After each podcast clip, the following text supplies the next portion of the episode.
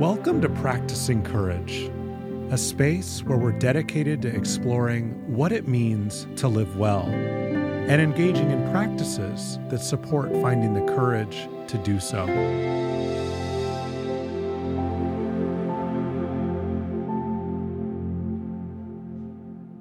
First off, I want to say that whether we've met before, we've known each other for some time, or whether this is our very first interaction, welcome. I'm Joshua Steinfeld, and I'm really glad and grateful that you're here. Thank you for being a part of the Practicing Courage community. I like to think of this space as a community for a couple of reasons. The first is you, myself, and many others are all sharing a common intention of engaging with practices that support the exploration of the deep and personal questions what does it mean to live well? And how can I find the courage to do so? Second, because at any point in time, but particularly on Tuesdays, there's a likelihood that you won't be practicing alone, but together with others in various parts of the world. Now, I don't know about you, but for me, knowing that I'm connected in this way provides some sense of community. And without you being here, that wouldn't be possible. So, again, thank you. Now, before we dive into today's practice, I'd like to give a few quick details and invitations that feel important as we get started on this journey. First, to support your own exploration, my commitment is to share a recording of a micro practice with you each week. Now, there are two ways that you can access these practices. You'll be able to find them all at practicingcourage.com forward slash community. This is a free space that we've created where we're going to house all of the practices over time so that it's easy to come back to them again and again. Now, if you choose to access them in this way, you'll also have the option of receiving a text or an email, depending on your region, once a week with a short message that includes a link to that particular week's practice. The second way that you can find these practices is on the Courageous Life podcast feed. We'll also upload them there just in case that's your preferred way of receiving this content. Now, my hope in making the practices available in these ways is simply that it makes it easier for you and that you can choose to access them in whatever way is most preferable. The second note I want to share is that these practices will vary widely in terms of their content. I'll be pulling them from my own experiences of exploring these questions over my career, including conversations with world renowned thought leaders on the courageous life, studying and teaching positive psychology and mindfulness, and my work as a coach. Third, as we begin together, I would encourage you to practice in ways that are most supportive for you and your learning. Remember, you are in the driver's seat when it comes to your practice. If you find at any time a practice is overwhelming or not supportive, you can skip it or stop it entirely. My hope is that in offering a wide variety of practices, that you'll experiment with them, test out and see how they work for you, keep whatever's useful and leave behind whatever isn't. And finally, as mentioned before, the practice of living well and finding the courage to do so is a deep and personal one. I certainly don't have answers, merely some observations of what's worked well from my own experiences. None of these practices are meant to be answers in any traditional sense nor are they a panacea. They might be better looked at as tools to experiment with, trying them out for yourself, seeing whether or not they're effective for you and in what circumstances they might be effective, making any adjustments or modifications that you see fit, and adding whatever ones you find worthwhile to your tool belt to carry with you as you move forward. All right, I think that's about it for an intro. Ready to begin? I'd like to kick off our first practice with a quote Between stimulus and response, there's a space. In that space, lies our ability to choose our response. In that choice lies our growth and our freedom. I remember first coming across this quote in my early 20s, right after graduating from college, often attributed to Viktor Frankl, who, in case you're not familiar, is a Holocaust survivor, a clinician, and author of the incredible book, Man's Search for Meaning. I found the idea of this space between stimulus and response a space that, when found, leads to more opportunities for choice to be deeply inspiring. And I sort of became obsessed, or maybe I'll just say passionately curious, with finding really practical ways to access that space. Now, when it comes to courage, there's a strong link to the idea of this space, which is worth highlighting. To do so, here's a quick look at some of the science of courage. According to researchers who study courage, there are four common components across different types of courageous action. First, courage is a choice. If we're coerced or forced to do something, it's not courage. Again, this maps pretty nicely to the idea of finding more space as it creates more opportunity for choice. Second, there's a risk or a threat. Without risk, there's no courage. Third, there's often an emotional response to the risk or threat that's present. Oftentimes, this is fear, but not always.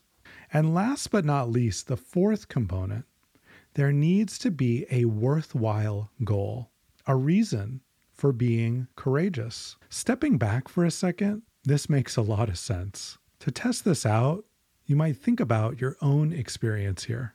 How do you feel in moments where you're actually being courageous. In my experience, it often doesn't feel that great. In fact, sometimes it can feel pretty awful.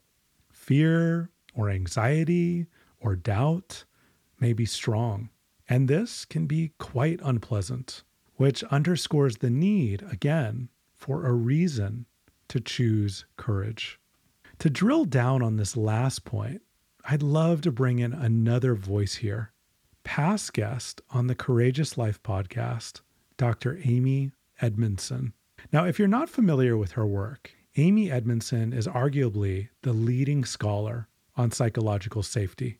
She's a professor at Harvard Business School and author of The Fearless Organization. Here's what she had to say during our conversation. I think it comes down to purpose why should I be courageous? I mean, what, what, why bother, right? Because it matters. You know, there's something in the world and in the short time that each of us is in the world that we can do. And I think we, uh, at a very deep level, want to do that. But in the day to day and the busyness and the frustration, we're often quite out of touch with that sense of purpose. And so I think it's, you know, I think the most, um, the most critical thing is just to keep asking ourselves and others to sort of connect with what do we really care about? What's the difference we want to create in the world?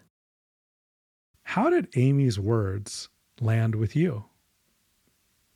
For me, her point about losing sight of purpose or the why behind acting courageously in the midst of the busy reality of our day to day lives really resonated, probably because it's so relatable.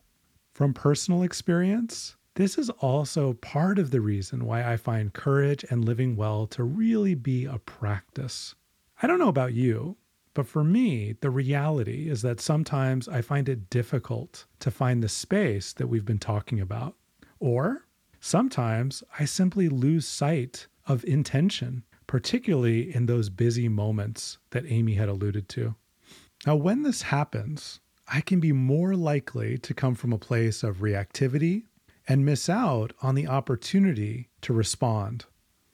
And so I continue to practice. I continue to come back to my why, and ultimately, through this act of practicing, create more opportunities for choice moment by moment throughout the day or the week ahead. So, as you move forward today or in your week, here's a simple three step practice for finding more space and for creating more opportunities to ground in your why for being courageous. The first step pause. Simply pause or stop whatever it is you may be doing,